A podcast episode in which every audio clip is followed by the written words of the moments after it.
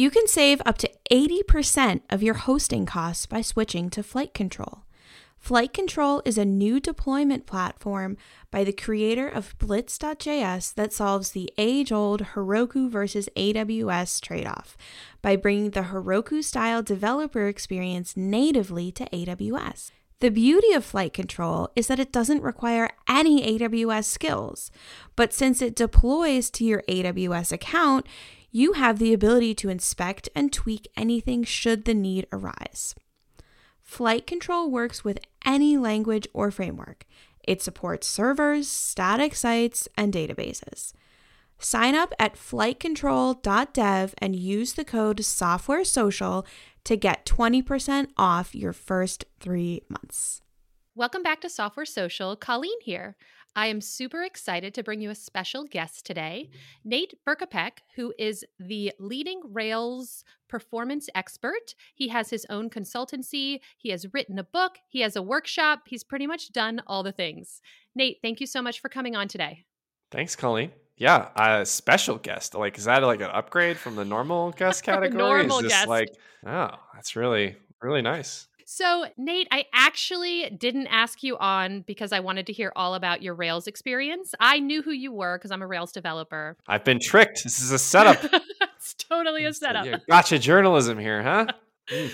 While I was, you know, internet stalking you, it's not weird at all, I came across your talk, Alone Across America, ah, yeah, yeah. and I loved it. No, thank you, thank you. Yeah, that was a what is that format called?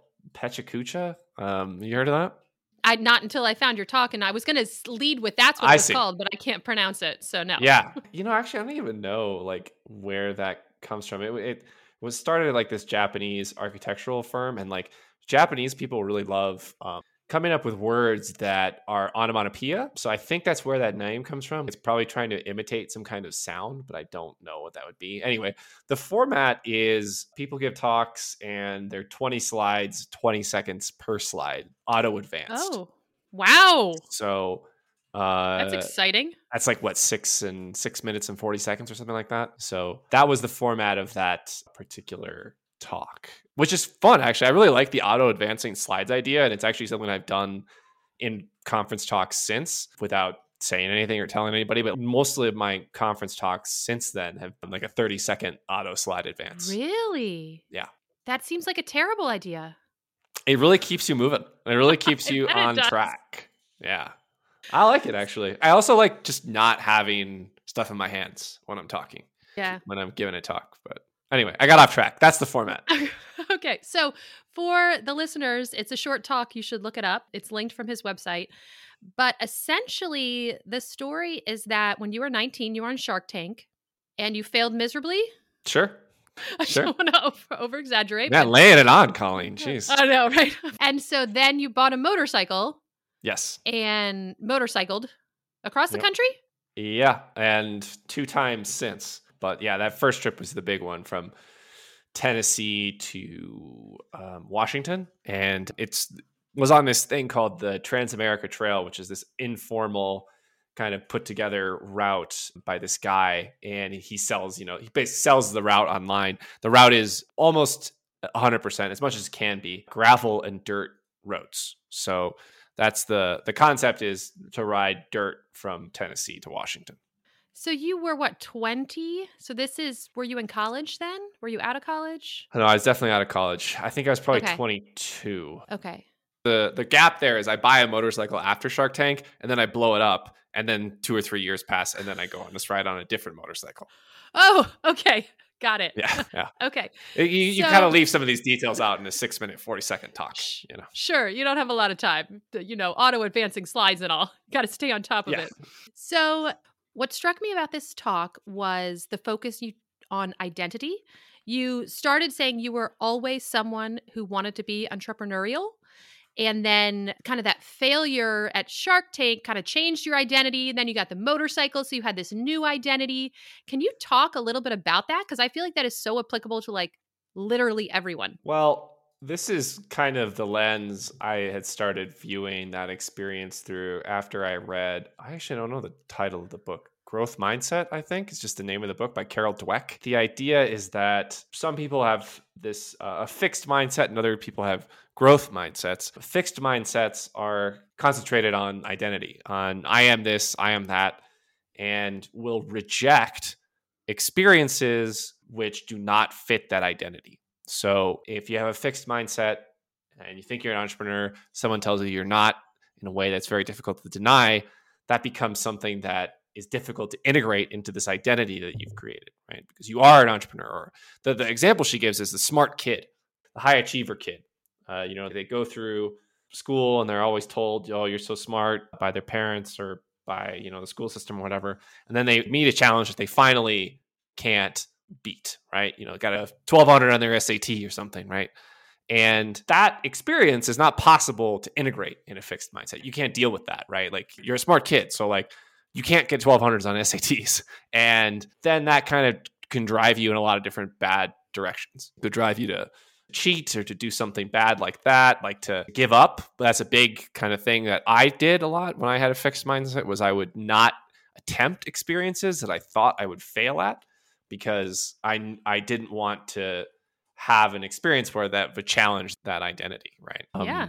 So I think a lot of my experience since then has been to try to push myself more into a growth mindset, which orients your identity, if anything, around process. So not being someone who is smart, but someone who is a hard worker. Because you always you can control the process, right? I could control being somebody who doesn't give up or you know works as hard as they can gives their best all the time right? That's something that's under my control. So i can kind of safely attach to that in a way that you you can't to uh, fixed mindset. So yeah i mean with the motorcycle like it was something that i didn't really know if i could do or not. I didn't really know if i would go all the way to washington. It like as i said in the talk like i probably had like a couple thousand miles of motorcycle experience before I took off on a ten thousand mile trip completely alone and unsupported. Seems like a great plan, by the way. yeah, yeah. I mean, I knew there wasn't any real danger. Like the worst thing that could possibly happen would be like I leave it the bicycle, the motorcycle in a ditch and like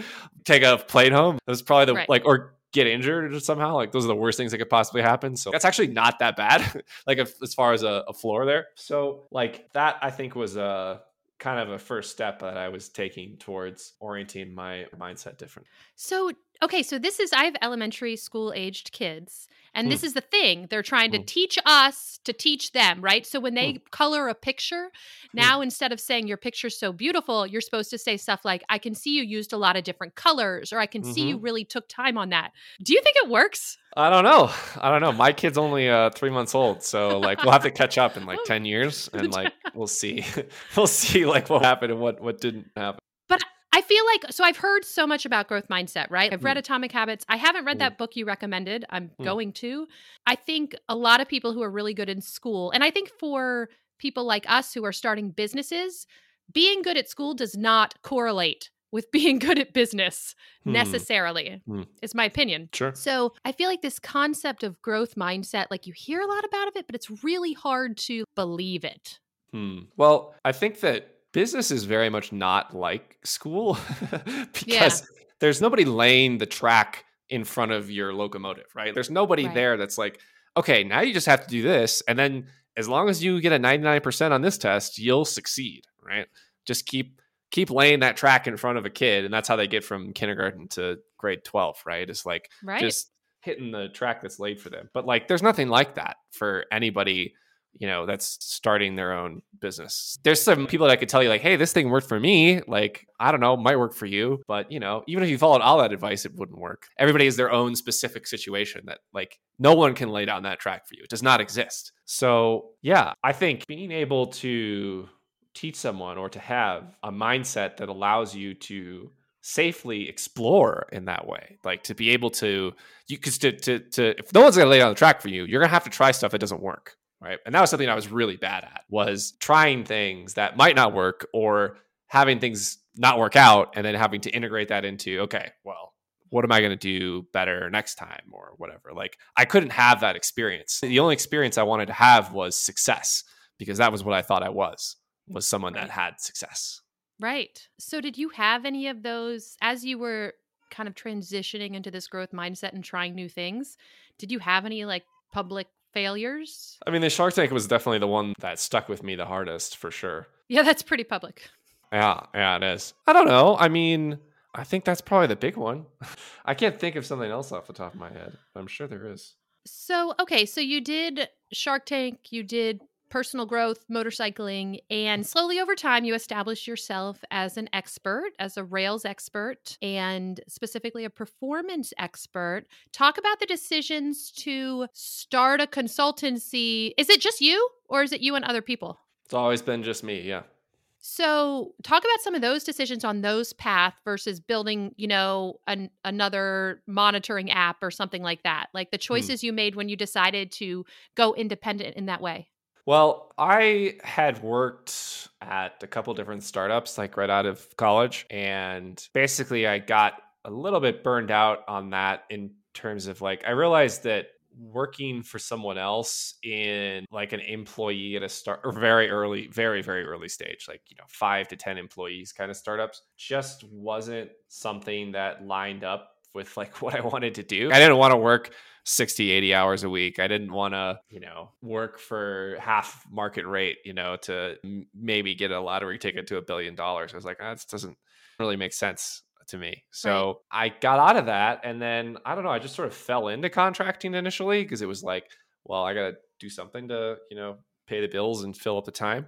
And i knew a lot of people in new york from the startup scene so like i just I was okay hey nate come help us with this help us with that. I kind of did like hot you might call it like hot uh, hot seat consulting, like just trying warm body. That's what I was thinking of. Warm body consulting for about a year, just like you know, filling yep. in on Rails projects wherever I could. And then I just started writing. I just started ah. writing about performance. Actually, no, I think even before that, this is probably this was around the same time. This was like the summer of 2015. Mike Dalessio, who now works at Shopify, was running Gotham Ruby conference at the time, GoRuCo, and he called me like a week before GoRuCo. And Mike and I had known each other from the New York City Ruby meetup group. And he was like, one of our talks canceled. Can you fill in? so like seven to 10 days, I don't remember what it was before Gotham wow. Ruby Conf. He was like, put together a 15 minute talk. And I was like, all right, I'll do it. Because I'd never done a conference talk before. So I was like, oh my God, nice. This is my big shot. Gotham Ruby Conference is a single track conf. So it's like 600 people in the main room watching your talk, right? Everyone so, is coming to your talk. Nice. I don't really remember like how I was on this track at the time, but I was running on this hot take of TurboLinks is actually good. And ah. that was an extremely hot take in 2016. Like yeah. nobody believed that TurboLinks was a good idea. Everyone was like, DHH, push this into Rails. It's BS. It doesn't work. Because Ember was really hot at the time. And everyone was like, use Ember. Ember's cool. Don't use TurboLinks, whatever. And I was like, actually, I think TurboLinks is pretty cool. So I built this to do app in TurboLinks. And I just wanted to show, like, hey, if the server response time is good, a TurboLinks app can work almost as fast as a like a server client side Ember powered app or whatever. And uh, the conference talk was about that. It was about sort of like the performance limits of TurboLinks. How how can you make it as fast as possible? And then I turned it into a blog post. And that blog post, DHH retweeted because he was clearly looking for some like hot right. takes to amplify on TurboLinks at that point, right? Because everyone was just like down on TurboLinks at the time. So I'm sure that helped. It was the the right take for the right retweeter, and um, then that that really blew up. So I had tons of people reading that post, and then I just sort of fell into a rhythm of like, okay, every two weeks I'll start writing about performance stuff, and it, it was ah. partly just what I was interested in at the time.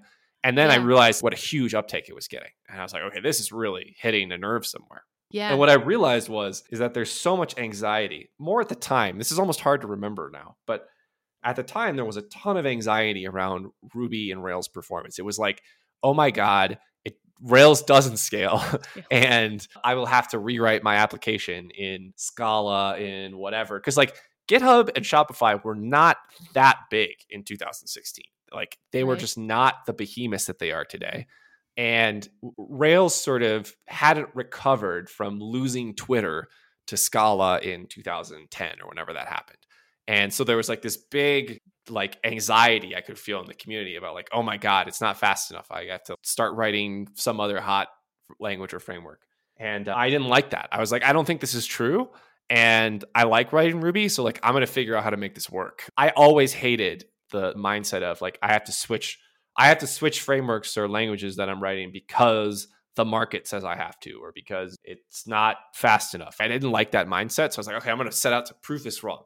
And I just kept writing about that. I kept writing about web performance. And I realized like this is like a really good market. I really like performance. I really liked writing and talking about it because it's so it's so definite. It's so like it either is fast or it isn't. It's very quantitative in that way. And I really loved like, okay, take this thing from three seconds and make it 300 milliseconds, you know, um, yeah. So it was a combination of right place, right time, right person, which is you know as, as any success story sounds in 2020 hindsight. You know. Yep. Always right. So you started writing and then you had a lot of success writing and then people just started reaching out and like hey can you fix this yeah pretty much okay i should go back sometime and like look through all my old client reports and like figure out who the first person was and the last one that would be fun yeah but yeah, I started just really getting a lot of cold reach outs. And I when I was putting together all these blogs and stuff, I was like, okay, I think this is a good opportunity to create some kind of product revenue. So I'll make a course, I'll make a book. And that became the complete guide to Rails performance, which released like nine months after that conference talk that I gave. So it was a nine month period of a lot, a lot of a lot of writing. Yeah. What year was that? How long ago was that? the book came out? So I think that was the summer of 2015 that I did the conference talk. So uh, the complete oh. guide to Rails performance came out in March of 2016. Oh, so okay. almost six years now. And then, so then you followed that on with workshops. Yeah, I remember the first one of that. I remember the first workshop I ever gave was at Getty Images. So I remember Getty Images found me and were like, "Can you come to Madison, Wisconsin, and give a workshop?" And I was like, hell yeah. Business travel, man. Like yes. this is like cool executive stuff now. So yeah, it's my glorious uh, Madison, Wisconsin setup. Nice. And I remember like in retrospect, I had no idea what I was doing with that workshop. It was just like, I don't know, it must have been awful to take. But yeah, that was the very first one. That must have been the summer of 2016 or something like that. And that workshop basically kind of just kept changing and being revised and edited. And yeah, now I've probably given that workshop live to hundreds of people and now now asynchronously because I sell it online to hundreds more. So have you resumed traveling yet? Post I haven't yet. Haven't yet. My okay. first trip will be to Sin City Ruby in a month. Oh, I'll be there. Awesome. I'll see you there. I'll see you there. so I think a lot of our listeners are trying to break free from the nine to five. And mm. a lot of people like that story you just described sounds, you make it sound like it was really easy. You're like, I just did this thing and then people mm. are calling me. Was it really easy? Well, I think my memory of that time was like, I didn't really bill for nine months. I didn't have like a lot of billable work while I was writing. Yeah. Oh, yeah. I don't really remember having a lot of like hourly at that time because I remember okay. like my last client cut me off and like their startup blew up and like he didn't pay the last check. It was like kind of a bad breakup. And uh kind of that sounds like it. Yeah. Definitely a bad break. I think after that summer, it was like after as I was writing, I don't remember any other clients in there. So I don't know how much billable I was doing at that time. And like writing is a lot. Writing's a lot of work. I'm sure. And probably nine months to write 130,000 words in retrospect is pretty quick for nonfiction. So I don't even know if I could have done too much more. But yeah, so I, I guess, you know, I think there's a little bit of luck in the thing that I wanted to write about was the thing that the, the community desperately wanted to hear, right? That didn't have to be true. So right. the fact that that was way it worked out you know, was important. But I think also like I think a lot of it is listening. Like paying attention to what the community cares about. What are the things that people are, you know, writing uh, blog posts about that sound like they don't have an answer to? You know, like what what are the things that continue to hit the top of the Ruby subreddit or whatever? What are the things that people seem to be struggling with but don't have a clear answer for? And I knew that performance was one of those things. So it was part fortuitous that was something that I wanted to do, but I do think that especially as I was writing continuously every couple of weeks and posting stuff like that was partly deliberate of honing a message of okay what are the things that people want to hear from me and right. how do i provide that one of the things that i've always pushed has been front end performance, or you might call it full stack performance, like trying to analyze the performance of a, a Rails application from the perspective of the browser, not from the perspective of the Rails application itself.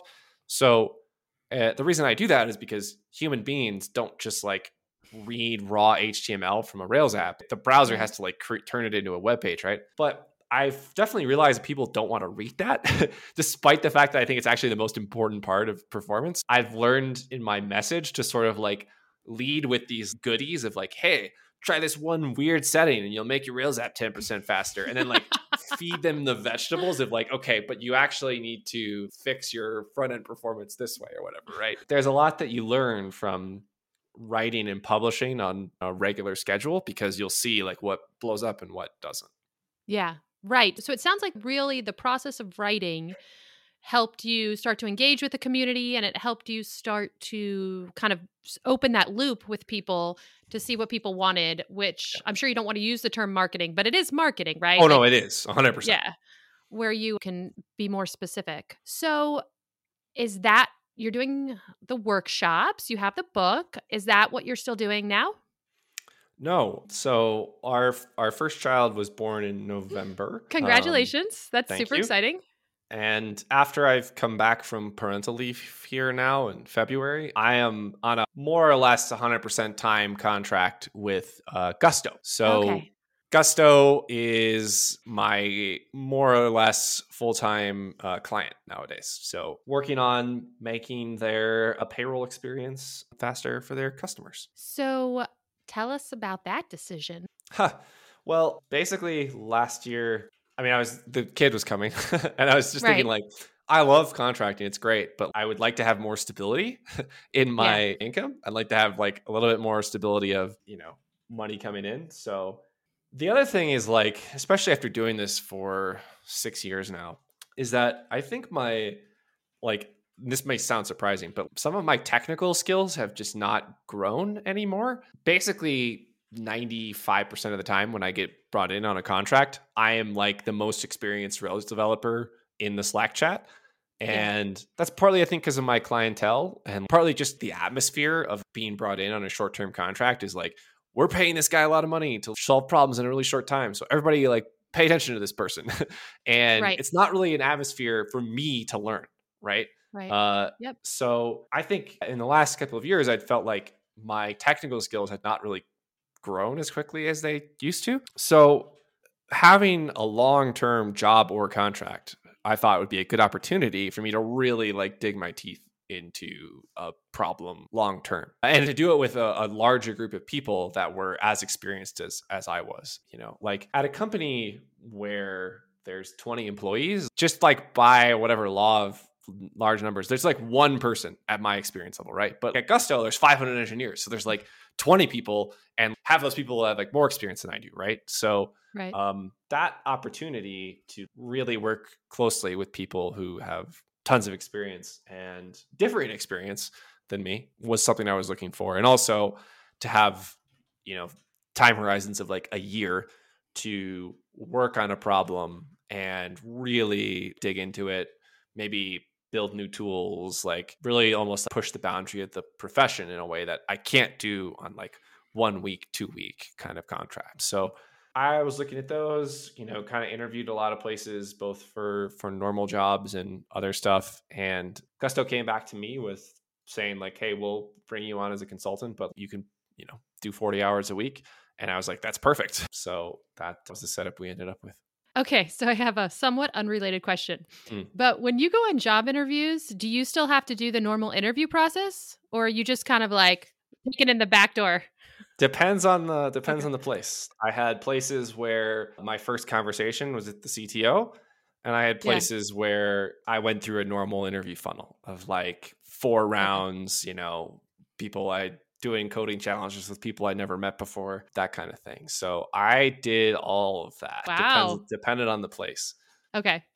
Yeah, that's such an interesting thing because I think as an independent developer, people just give you jobs like based on your public persona or you, what you've yeah. written especially you i'm sure i mean it happens to me so i was just wondering like what that actually looks like when you're like i want to do this for at least a year that's interesting yeah i think it's interesting I think the more the company in question like understood my specialty and like my sort of what I can do and bring to the table, the more I was like off of the normal interview track. And the more that it was like people kind of thought, oh, this is Nate and he's a really famous Ruby developer or whatever. Then I sort of would just get shunted into a normal interview path.